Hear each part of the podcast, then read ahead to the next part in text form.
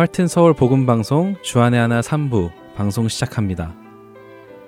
주안의 하나 3부에서는 주안에서 어떻게 가정을 이루며 부부 생활을 해야 하는지 나누어 보는 한 몸을 이룰지라 방송과 성경을 읽으며 지혜를 나누는 시간인 Let's Read the Bible 그리고 존 맥아더 목사님의 Strength for Today를 통해 매일을 살아가는 힘을 얻는 시간이 준비되어 있습니다. 먼저 한 몸을 이룰지라 함께 하시겠습니다.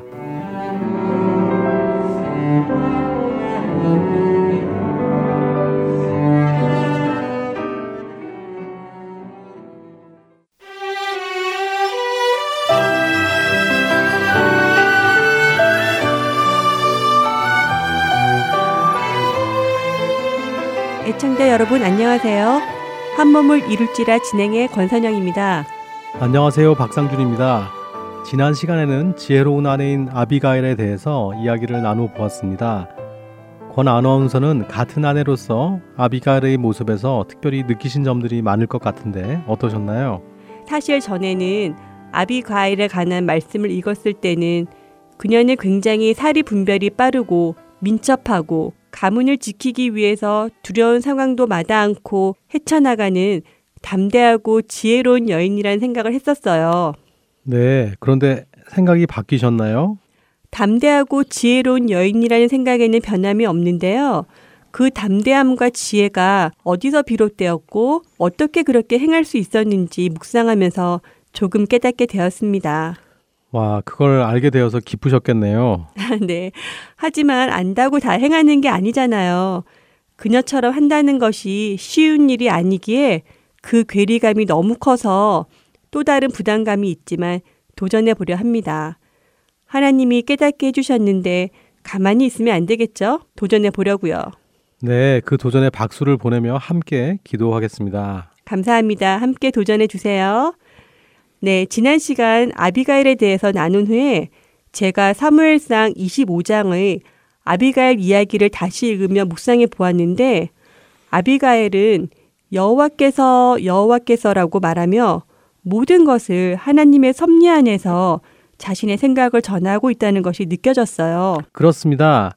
사무엘상 25장 26절부터 31절에 아비가일이 다윗에게 하는 말을 들어보면 그녀는 여덟 번이나 여호와라며 하나님을 말하고 있습니다. 네, 그처럼 아비가엘이 하나님을 의지하고 하나님을 생각하는 사람이라는 것이 느껴졌습니다. 그런 그녀였기에 하나님께서 주시는 지혜로 그런 위기의 상황에서도 감정이 격해 있는 다윗을 진정시키고 그의 시선을 하나님께로 돌릴 수 있었고요. 네, 그녀가 평소에도 하나님을 경외하는 삶을 살았다는 것을 알 수 있겠지요. 맞아요. 하나님을 경외하는 인생을 사는 사람들의 공통적인 특징은 자신들이 인생에서 경험하는 모든 것이 하나님의 섭리 안에 있다는 믿음이 있고 인생에서 경험하는 일에 일희일비하지 않아요. 어려움을 만나도 좌절하지 않고 두려워하지 않고 차분히 담대히 자신의 일을 하죠. 아비가엘이 그랬고요. 네, 아비가엘이 미련한 남편 나발에게도 순종할 수 있었던 이유는 그녀가 하나님을 경외하는 사람이었기 때문일 것입니다. 네, 그것이 포인트인 것 같아요. 하나님을 경외하기에 하나님 앞에서 언약으로 맺어진 부부 사이에도 그 언약을 지켜야 한다는 것이요. 아내는 남편에게 순종하고 남편은 아내를 사랑하고 하는 것 말이에요. 요즘 방송을 준비하면서 제 자신이 남편의 모든 말에 순종하는 아내가 아니었다는 걸 많이 느끼고 있습니다. 그것이 하나님을 향한 신뢰가 부족한 저의 믿음 때문이라는 것도 느껴지고요. 그런데 남편에게 순종하라는 말씀을 들으면 이런 질문이 생겨요. 과연 어디까지 순종을 해야 하는 것인지, 남편이 기름통을 들고 불구덩이로 뛰어들어가는 것 같은 길도 같이 들어가야 하는 것인가 말이에요.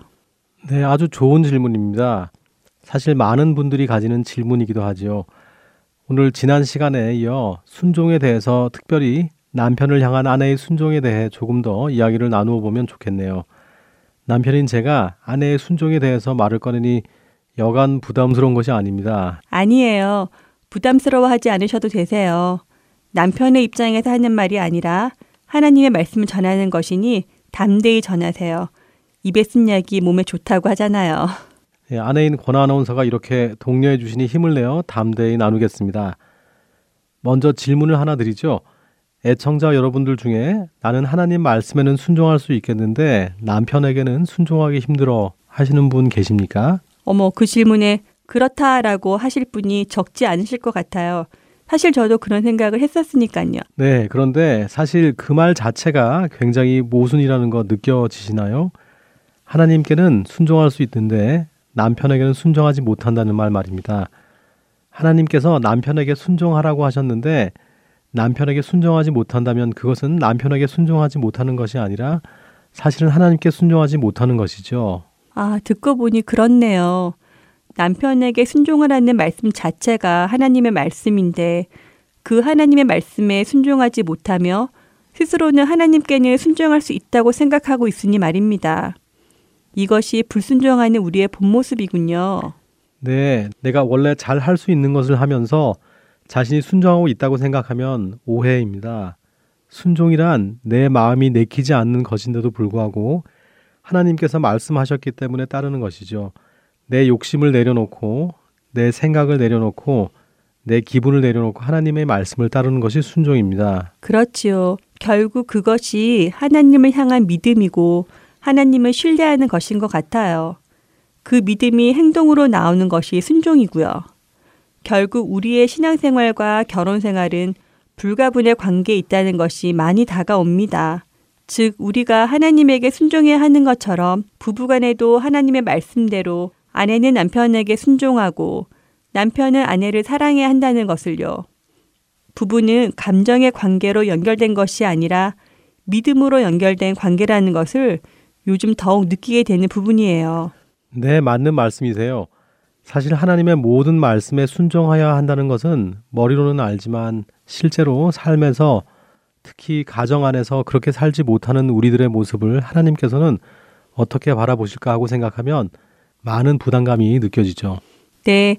특히 남편의 말에 순종하라 라고 하면 믿지 않는 남편을 둔 아내는 바로 질문이 나옵니다. 그러면 남편이 교회 가지 말라고 하면 가지 말아야 하나요? 혹은 남편이 이사 가자고 하는데 무조건 따라야 하나요? 하는 등 말이죠. 예, 이해합니다. 정말 남편의 어떤 말까지 우리가 순종을 해야 하는 걸까요? 망할 것이 불보듯 뻔한데 따라가야 하는 걸까요? 아니면 그 일을 막아서 생각을 돌려주는 것이 지혜일까요? 우리는 잘못된 생각을 바로잡아주는 것을 지혜라고 생각합니다. 하지만 남편과 아내에 관해서 하나님께서는 어떻게 생각하실지 모르겠네요. 많은 그리스도인들이 권 아나운서와 비슷한 고민이 있으실 거예요. 저도 마찬가지고요. 그렇다면 우리는 우리가 어디까지 순종하는지에 대한 기준을 만드는 것이 아니라 성경 안에서 그 기준을 한번 찾아봐야 할 것 같습니다. 순정하면 단연코 아브라함을 빼놓을 수 없겠죠. 그런데 성경에는 아브라함의 아내 사라의 순종에 관해서도 말씀하고 계십니다. 사라의 순종이요? 음, 아브라함은 하나님께서 부르셨을 때 갈 바를 알지 못하고 순종하여 간 것과 순종하여 이삭을 제물로 드리려 한 것 등의 이야기 속에서 그의 순종을 잘 알겠는데 사라는 어떤 순종을 했나요? 예, 그럼 성경을 찾아서 한번 보도록 하죠. 아브라함 부부의 첫 순종의 모습이 창세기 12장 1절에서 4절까지 나와 있는데요. 함께 읽어보겠습니다. 제가 먼저 1절을 읽겠습니다. 여호와께서 아브라함에게 이르시되 너는 너의 고향과 친척과 아버지의 집을 떠나 내가 내게 보여줄 땅으로 가라. 내가 너로 큰 민족을 이루고 내게 복을 주어 내 이름을 창대하게 하리니 너는 복이 될지라. 너를 축복하는 자에게는 내가 복을 내리고 너를 저주하는 자에게는 내가 저주하리니 땅의 모든 족속이 너로 말미암아 복을 얻을 것이라 하신지라. 이에 아브라함이 여호와의 말씀을 따라갔고 롯도 그와 함께 갔으며 아브라함이 하란을 떠날 때 75세였더라. 믿음의 조상이라고 칭함받은 아브라함이 하나님을 처음 만나는 장면입니다. 네, 이 장면은 보면 볼수록 참 많은 것을 느낄 수 있는 구절인 것 같아요. 네, 뭐 요즘 특히 뭐가 더 느껴지시는 것이 있으신가요? 아, 저희가 현재 부부가 하나님 안에서 함께 세워져 가기 위해 프로그램을 준비하니까 이제는 남편과 아내의 관점에서 말씀을 보게 되더라고요. 그래서 이 구절에서 아브라함이 느꼈을 부분과 아내인 사라가 느꼈을 부분이 어땠을까 생각해 보게 되었어요. 아, 예, 그런 관점 괜찮은 것 같은데요. 그럼 아내 입장에서 어땠을지 먼저 말씀해 주세요. 네. 아내 사라가 남편이 하나님께 받은 그 말씀을 전해 들었을 때 어떤 기분이었을까? 당시에 온 가족이 이사를 간다는 것이 지금 이민을 가는 것보다 더 힘든 일이었을 텐데 남편이 갑작스럽게 지금 살고 있는 곳을 떠나야 한다고 말했을 때 정말 너무 놀라고 할 말을 잃었거나 너무 황당하다고 생각하지 않았을까라고 처음에는 생각했었는데요. 네, 지금은 그 처음 생각과 다르다는 뉘앙스가 느껴지는데요. 네, 조금 생각의 변화가 있어요. 물론 사라가 처음에는 놀랐을 것 같지만 남편의 제안을 황당하게 생각하지는 않았겠다 싶어요. 네, 그 이유는 뭐죠? 아, 12장 4절에 보면 이에 아브라함이 여호와의 말씀을 따라갔고 롯도 그와 함께 갔으며 아브라함이 하란을 떠날 때 75세였더라라고 쓰여 있죠. 네, 그렇게 쓰여 있죠. 네, 아브라함이 여호와의 말씀을 따라갔고라는 구절은 아브라함이 그냥 무작정 걸음을 내딛는 것이 아니라 하나님의 인도하심을 따라 갔다는 것이잖아요. 그렇다면 아브라함은 하나님을 찾았겠죠. 하나님께 엽죽고 답을 기다리며 그 길을 가지 않았을까요? 그래서 아내인 사라는 남편 아브라함의 그런 모습에서 하나님을 경외하는 것을 보았으니 남편에게 순종할 수 있었을 것이라 생각해요. 네, 그럴 수도 있겠네요. 아브라함이 여기저기를 헤매 다닌 것이 아니라 하나님의 말씀을 따라 한 걸음 한 걸음씩 하나님이 보여주시는 땅으로 갔다는 말씀이니까요. 맞아요. 아브라함과 사라는 처음에는 하나님의 강권적인 말씀에 놀랐겠지만 주저하지 않고 말씀에 순종할 수 있었던 것은 그들 부부는 갈 바를 알지 못하는 상황에 두려워하는 것이 아니라 하나님께서 말씀하셨기에 하나님께 구하고 구하여 그 여호와의 말씀을 믿고 따라간 것이었죠. 예, 마치 이스라엘 백성들이 출애굽할 때 하나님께서 구름 기둥, 불 기둥으로 그들을 인도하셨던 장면이 떠오릅니다. 네. 하나님은 아브라함과 늘 함께 동행하셨고 남편 아브라함도 하나님을 신뢰하기에 살아도 믿음의 눈으로 남편의 결정을 볼 수 있었다고 생각해요. 그래서 그들의 믿음의 여정이 시작될 수 있었던 것이죠. 예, 참 아름다운 부부의 모습입니다.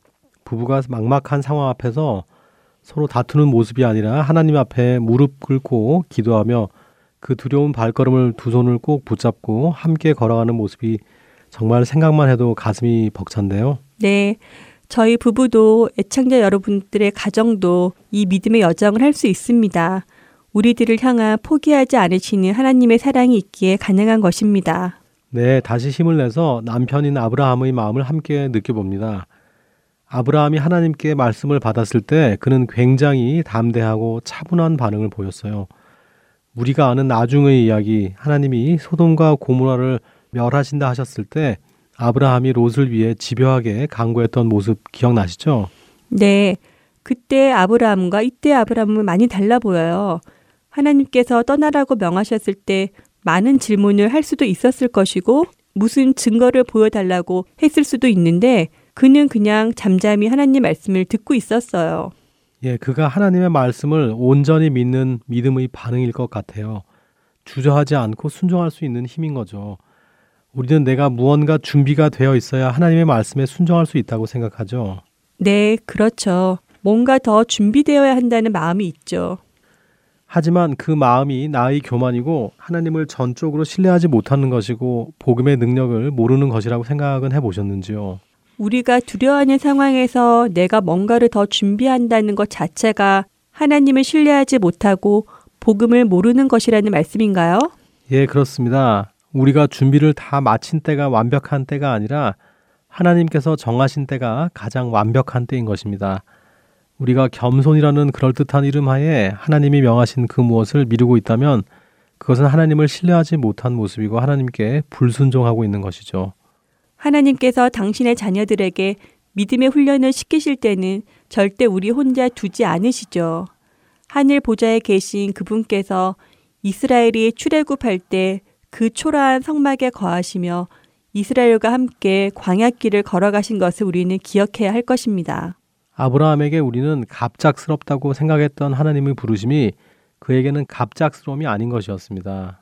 우리들도 불안한 현실만을 바라보는 것이 아니라 우리들의 믿음의 여정길에서도 늘 하나님께 묻고 말씀대로 따르는 순종이 반드시 필요할 것입니다. 예, 이제 이들 부부의 고난이자 여성분들이 아브라함에게 실망하시는 아내를 누이라 속이는 이야기를 좀 해보아야 할 것 같아요. 아, 그 장면이요. 사실 그 부분은 아브라함이나 사라 모두를 이해해 주기가 참으로 힘이 들더라고요. 어, 예, 왜 힘이 드셨죠?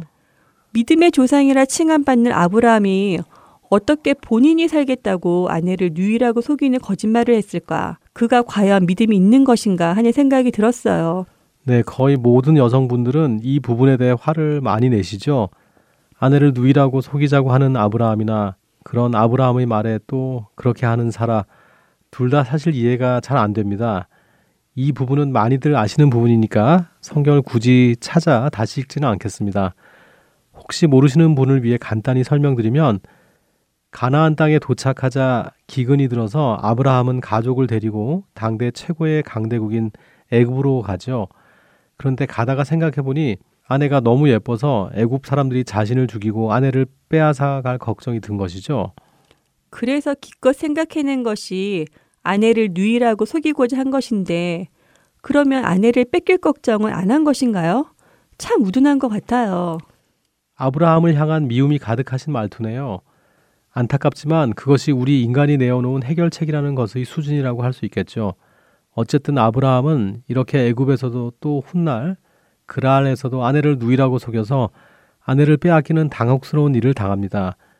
권 아나운서가 말씀하신 대로 이런 것을 해결책이라고 내어놓는 아브라함도 우습지만 그런 아브라함의 해결책에 그대로 따른 사라도 사실 이해하기가 힘듭니다. 그렇죠. 저 같았으면 여보 무슨 소리예요? 당신만 살겠다고 그런 말을 하자고요? 만일 그 사람들이 나를 당신 여동생이라 생각하고 데려가면 어떻게 해요? 라고 따져 물었을 것 같아요. 네, 충분히 그러셨을 것 같은데요. 자, 그런데 성경은 이런 사람의 모습을 어떻게 평가하실까요? 신약의 베드로전서 3장 5절과 6절을 함께 읽어 볼까요? 제가 5절을 읽겠습니다. 전에 하나님께 소망을 두었던 거룩한 부녀들도 이와 같이 자기 남편에게 순종함으로 자기를 단장하였나니 사라가 아브라함을 주라 칭하여 순종한 것 같이 너희는 선을 행하고 아무 두려운 일에도 놀라지 아니하면 그의 딸이 된 것이니라. 이 모습을 아브라함에게 순종한 사라의 모습이라고 말씀하시는군요. 좀 의외인데요. 네, 의외이죠. 쉽게 공감되지는 않는 말씀입니다. 그러나 그래도 성경이 그렇게 말씀하시니 우리는 사라가 아브라함의 그런 얼토당토하지 않은 해결책에도 순종한 것은 칭찬받을 일이라고 바라보아야 하겠죠.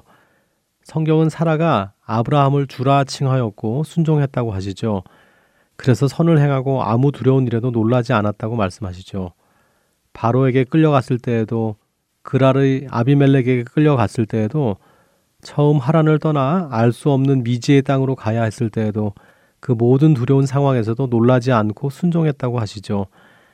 그녀가 순종할 수 있었던 근본적인 이유는 무엇이었을까요?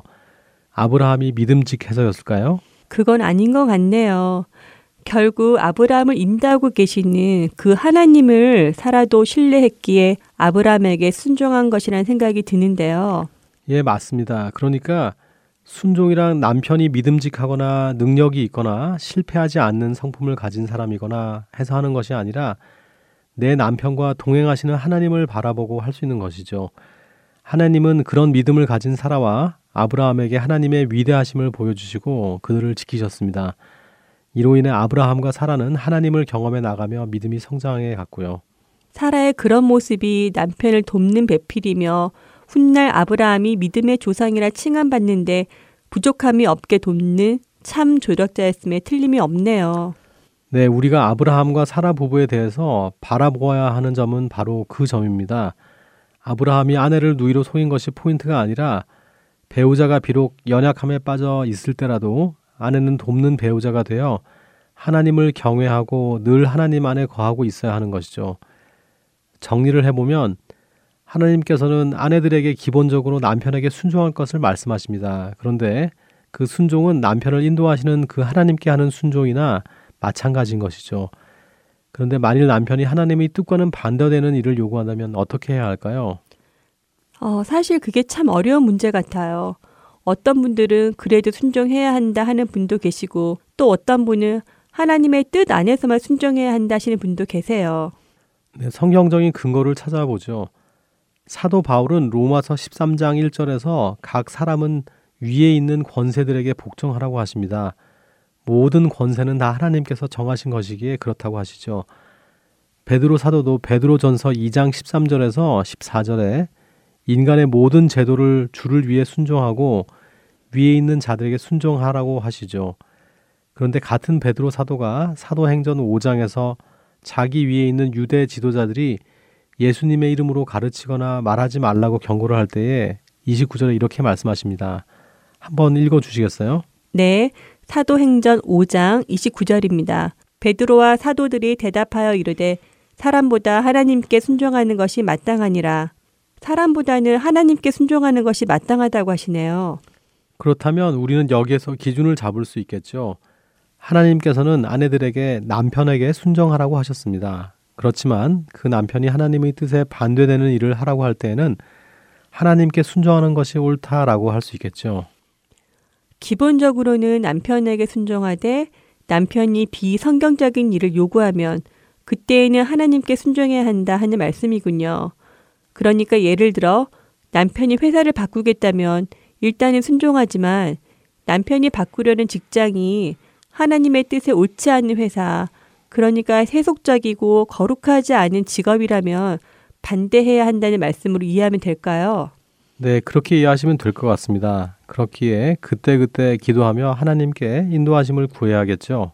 그렇겠네요. 정말 쉬지 않고 기도하는 아내가 될 것 같아요. 우리의 결혼 생활이 이와 같은 기준을 지켜나간다면 남편과 아내는 주 안에서 믿음이 단단해져 갈 것이고 그 가정은 그런 믿음의 훈련의 장이 될 것 같아요. 네, 정말 아름다운 믿음의 가정이 되겠죠. 같은 훈련이라도 나는 하기 싫은데 코치에게 질질 끌려서 억지로 할 것인지, 비록 몸도 힘들고 지칠 때가 있지만 나의 몸과 마음에 건강한 근육이 생겨나는 그 보람을 느낄 것인지는 내가 선택해야 하는 것이잖아요. 이왕이면 적극적으로 훈련에 임하는 우리가 되기 원합니다. 예, 하나님은 우리를 구원하시는데 끝내지 않으시고 우리가 보이지 않는 하나님을 온전히 신뢰할 수 있을 때까지 끝까지 우리를 단련시키시는 분이십니다. 그렇기에 적극적으로 훈련을 받아야 할 것입니다. 우리 아이들이 요즘 태권도를 배우는데 대회를 나가기 위해 special class에서 일주일에 세 번씩 훈련을 하잖아요. 네, 어린이는 제가 보기에도 좀 강도 높은 훈련을 하고 있죠. 네, 그 모습을 보면서 우리들의 신앙 훈련을 적용해 보았어요. 아이들이 그 훈련을 하고 나면 며칠간은 잘 걷지도 못할 만큼 근육이 자극이 되어 아파하죠. 근육이 풀릴 때쯤 다시 훈련을 반복하면서 점점 자신들의 몸이 단단해지며 유연성이 생기는 것을 보면서 스스로를 뿌듯해 해요. 네, 힘든 훈련인데 참고 하는 모습을 보면 부럽기도 하고 참 대견스러워요. 그렇죠.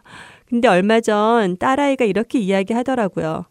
엄마, 훈련할 때 너무 힘들어서 토가 나올 것 같은데 하고 나면 너무 기분이 좋고 내가 훗날 대회에 나가서 잘할 것을 상상하며 힘이 나요. 그래서 힘들어도 즐겁게 할 거예요. 하는데 참 대견스러웠어요. 네, 기특하게 그런 말을 엄마에게 했네요. 네. 그 말을 들으며 제 마음에도 나도 믿음 훈련을 저렇게 하면 하나님이 얼마나 기뻐하실까 하는 마음이 들더라고요. 예, 그 저희와 청취자 여러분 가정도 비록 힘들어서 지치고 포기할 때도 있지만 나를 끝까지 기다리시는 하나님만을 바라보며 승리의 멸관을 쓰는 그날까지 함께 도우며 믿음의 경주를 달리기를 바랍니다. 네, 우리는 하늘에 속한 자녀임을 결단하는 한 주가 되기를 바라며 저희는 다음 시간에 찾아뵙겠습니다. 안녕히 계세요. 예, 애청자 여러분들도 한 주 동안 믿음의 경주에서 승리하시길 바랍니다. 감사합니다. 안녕히 계세요.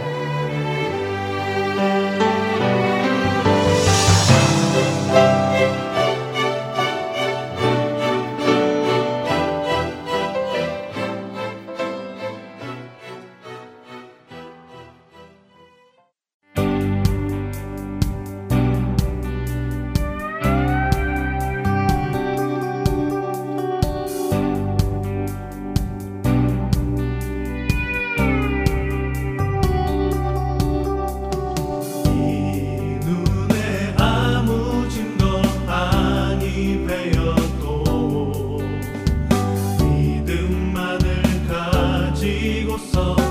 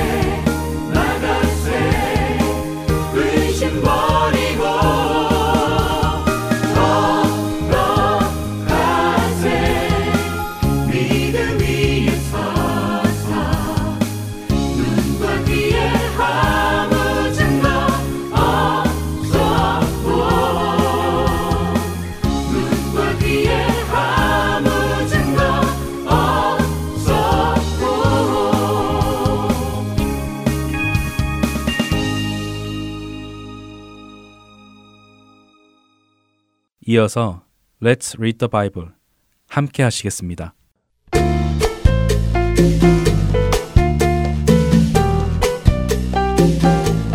애청자 여러분 안녕하세요. Let's Read the Bible 진행의 백성희입니다. 한국 속담에 목마른 사람이 우물 판다는 말이 있습니다. 많은 사람들이 모여 있다고 우물을 파는 것이 아니라 목이 마르기에 우물이 필요한 사람이 우물을 판다는 말인데요. 결국 해야 하는 어떤 일이 있어도 그 일에 관심이 있고 필요한 사람이 그 일을 하게 된다는 말입니다. 하나님께서는 우리에게 복음의 기쁜 소식을 주셨지만 그 복음을 받고자 하는 사람은 복음이 필요하다고 깨닫는 사람입니다. 복음의 필요성을 느끼지 못하는 사람은 복음을 찾지도 않고 들으려 하지도 않지요. 오늘 함께 읽을 잠언 8장은 지혜가 의인화되어 우리에게 하시는 말씀입니다. 8장 1절은 지혜가 소리 높여 우리를 부른다고 하지요. 성문 격과 문 어귀와 여러 출입문에 서서 사람들을 부른다고 합니다.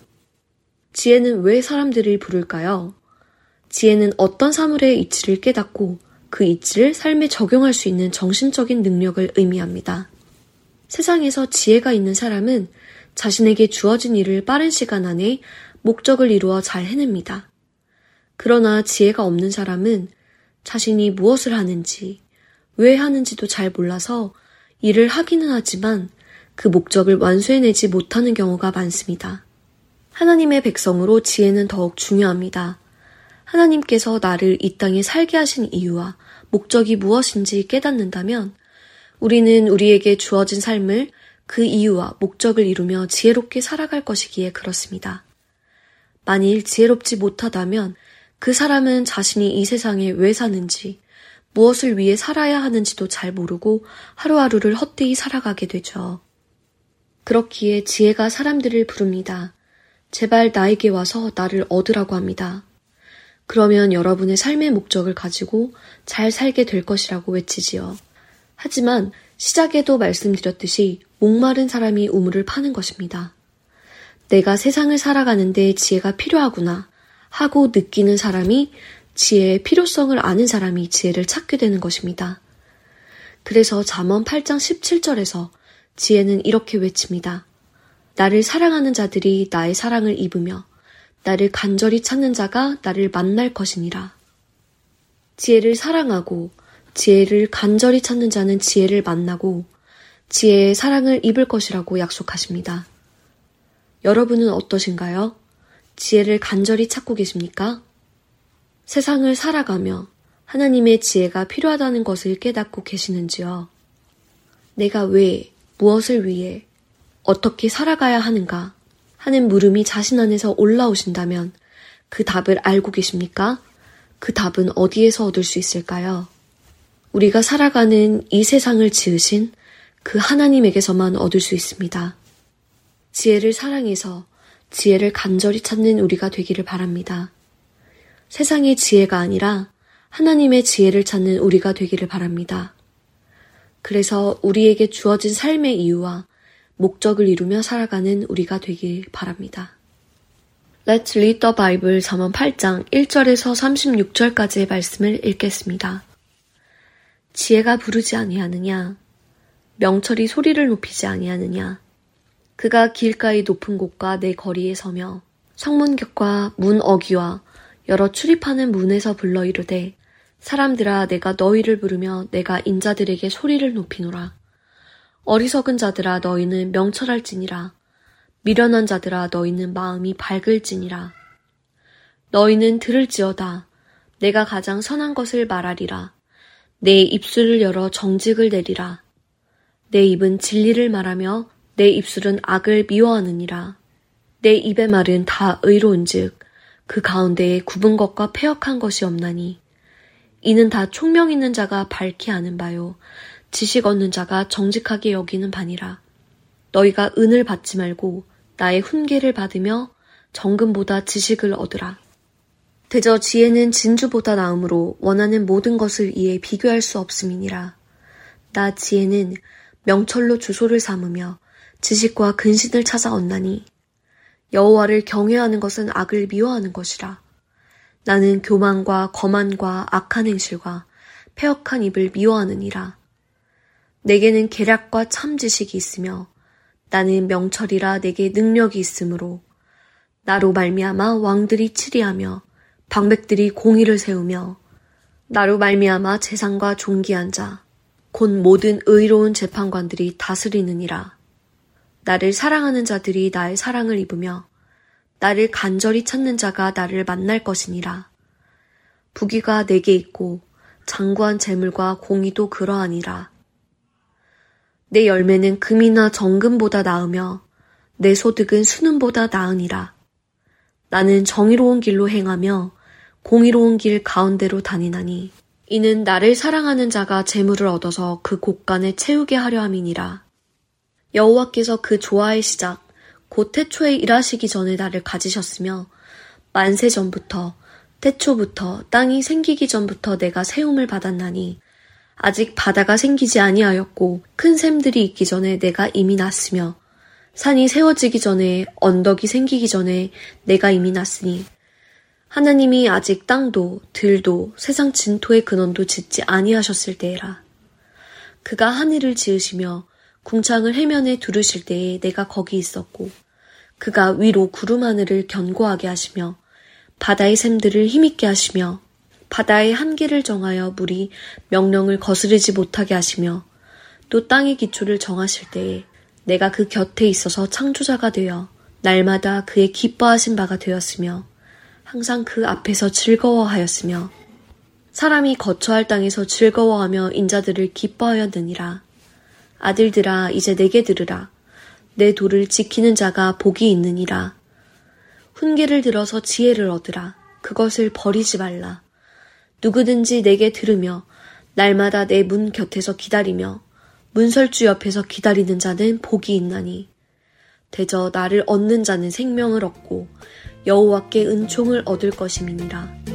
그러나 나를 잃는 자는 자기의 영혼을 해하는 자라. 나를 미워하는 자는 사망을 사랑하느니라. Let's read the Bible 잠언 8장 1절에서 36절까지의 말씀을 읽었습니다.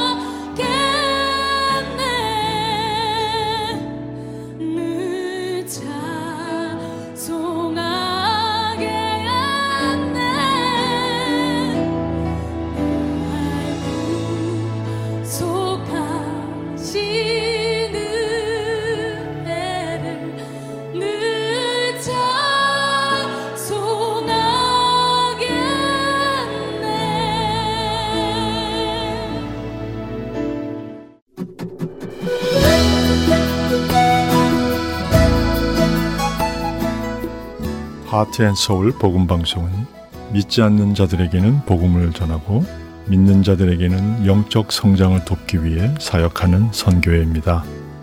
하나님께서는 이 귀한 일을 청취자 여러분을 통하여 해 나가십니다. 정기적인 기도와 후원 그리고 봉사를 통해 생명을 살리고 세우는 이 귀한 일에 동참해 주십시오. 자세한 문의는 전화번호 602-866-8999로 해주시기 바랍니다.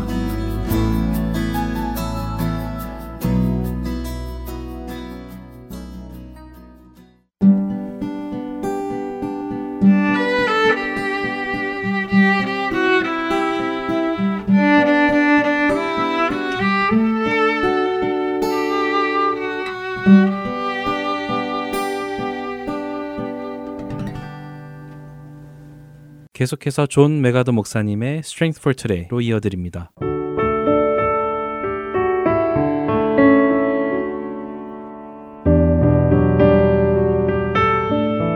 애청자 여러분 안녕하세요. 존 맥아더 목사님의 Strength for Today 진행의 최소영입니다. 성경은 우리에게 지혜 있는 자같이 행하라고 하시며 세월을 아끼라고 말씀하십니다. 이것은 어떤 의미일까요? 단순히 시간을 아껴 쓰고 낭비하지 말라는 것일까요? 함께 말씀을 묵상하며 이것에 대해 생각해 보는 시간 되시길 바랍니다. 오늘 Strengths for Today의 제목은 나의 달려갈 길을 마치다 입니다. 세월을 아끼라, 때가 악하니라. 에베소서 5장 16절 말씀. 하나님은 믿는 자들이 자신의 시간을 지혜롭게 사용하길 원하십니다. 시간을 지혜롭게 사용한다는 것은 어떤 뜻일까요? 예를 들어 설명해 보겠습니다. 사람들은 자신이 시작한 일을 끝내지 못하는 경우가 많습니다. 그 이유가 무엇이든 완성하지 못한 교향곡이나 미술 작품 등 시작했으나 끝내지 못한 것들이 있지요. 또한 열매를 보지 못한 채 중단된 사역이나 절대 이루어지지 않고 그저 꿈으로만 남은 일들, 혹은 계획하거나 바라기만 하다가 끝나버린 일들도 있습니다. 많은 사람들에게 있어서 인생은 이와 같이 완성하지 못한 교향곡이나 현실로 이루어지지 않은 꿈과 같지요. 하지만 꼭 그렇게 될 필요는 없습니다. 저는 그것에 대한 답이 세월을 아끼라 라고 하신 말씀에서 찾을 수 있다고 봅니다. 그림이나 교향곡을 완성하는 것처럼 자신이 바라는 일이 실제가 되게 하는 것은 오직 세월을 아낄 때, 즉 자신의 시간을 최대한 잘 활용할 때 가능한 것입니다. 창세전에 하나님은 우리가 살아갈 어떤 특정한 시간을 정해 놓으셨다고 저는 믿습니다. 우리가 그 시간을 최대한 활용할 때에만 그것을 성취할 수 있는 가능성이 생기는 것이지요.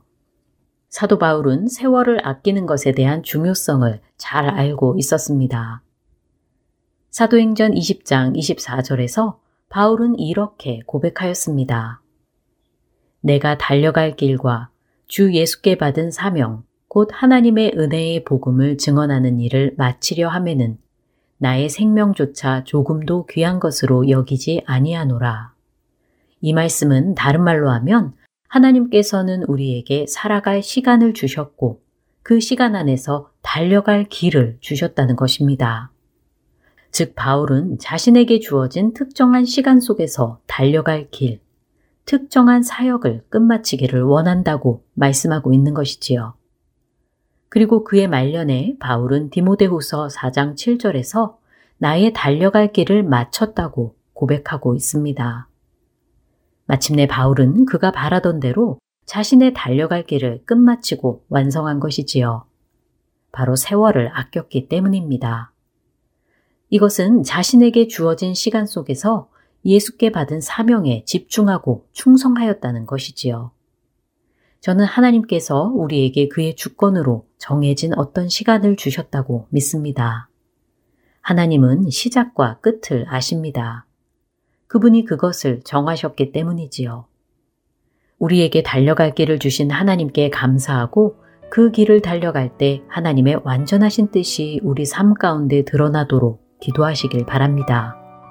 세월을 아끼며 달려갈 길을 끝마치는 여러분들 되시길 소망하며 오늘 Strengths for Today 마칩니다. 안녕히 계세요.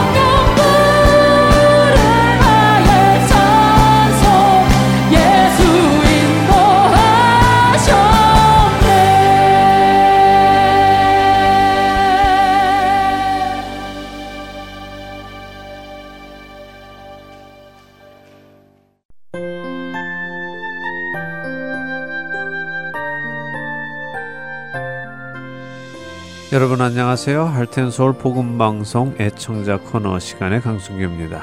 애청자 여러분께서 보내주시는 메모, 카드 그리고 편지 읽어드리는 시간입니다. 오늘은 2023년 2월 8일까지 도착한 소식 읽어드립니다. 오늘은 짧은 소식들이 많이 와 있네요. 안녕하세요. 복음 전파하시는 모든 분들 수고가 많으십니다. 계속 복음이 널리 널리 전파되기를 소망합니다. 새해에도 하나님의 은혜로 수고하시는 모든 분들이 영육간에 강건하시기를 기원합니다. 라고 메릴랜드에서 주영호 애청자님 보내주셨습니다. 감사드립니다. 오하이오에서 조남숙 애청자님께서 할텐서울 복음방송에서 수고하시는 여러분 항상 감사합니다. 모두 건강하세요. 라고 인사 보내주셨고요. 감사드립니다. 일리노이주에서 허만춘 애청자님께서도 수고하십니다. 세 장짜리 CD로 보내주시면 감사하겠습니다. 늘 은혜로운 말씀과 찬양 감사드립니다. 라고 보내주셨습니다. 네, 세 장짜리 CD 보내드리도록 하겠습니다. 이번에는 세인트 루이스 한인 제일장로교회 백도충 장로님께서 주님의 은혜와 평강이 세계 선교와 하나님 나라를 위해 귀한 사역을 충성되이 감당하고 계신 귀 선교회에 2023년도에도 함께 계시기를 기도드립니다 라고 보내주셨습니다. 백도충 장로님 감사드립니다. 콜로라도에서 이등남의 청자님께서 예수님의 은혜로 복음을 위하여 늘 수고가 참 많으십니다. 봉사자들의 수고로 보내주신 CD 잘 듣고 있습니다. 고맙습니다. 주 안에서 건강하세요라고 보내주셨고요. 루이지아나에서 이동순 애청자님 안녕하세요. 보내주시는 CD 잘 듣고 있습니다. 감사합니다라고 인사 주셨습니다. 네, 시애틀에서 헬렌 던 애청자님께서요. 항상 감사하는 마음으로 방송을 들은 지 벌써 8년이란 세월이 지났네요. 수고하시는 모든 분께 주님의 은총이 항상 가득하기를 빕니다. 라고 보내주셨고요. 캘리포니아에서 김민희 애청자님 항상 감사드립니다. 라고 짧은 인사 보내주셨습니다. 마지막 소식입니다. 오하이오에서 김순덕 애청자님께서 안녕하십니까. 새해에도 계획하신 모든 일에 좋은 성취가 있기를 바랍니다. 잊지 않고 보내주시는 CD 감사히 열심히 경청하고 있으며 마음의 평강을 누립니다. 감사합니다. 라고 보내주셨습니다. 네, 짧지만 여러분들의 사랑과 감사가 가득 담긴 소식들 다 감사드립니다. 여러분들의 기도와 후원 그리고 격려가 저희가 이 사역을 지속적으로 해나갈 수 있게 용기를 주십니다. 감사드립니다. 이 귀한 사역이 계속 되어져 나가기를 기도합니다. 2월 25일 애청자 코너 여기에서 마치겠습니다. 안녕히 계십시오. 고단한 인생길 힘겨운 오늘도 예수 내 마음 아시네. 지나간 아픔도 마주할 세상도 예수 내 마음 아시네. 고단한 인생길 고단한 인생길. 힘겨운 오늘도 예수 내 마음 아시네. 지나간 아픔도 마주할 세상도 예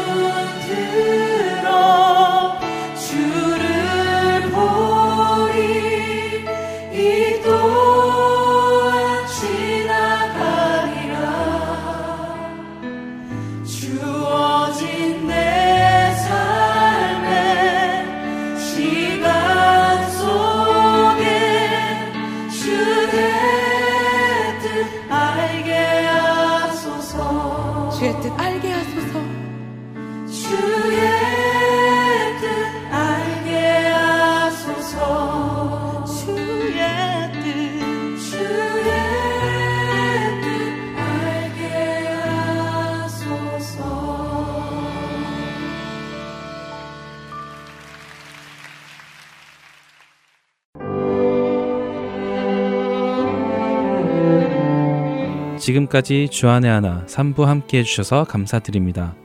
계속해서 주안의 하나 4부로 이어집니다. 감사합니다.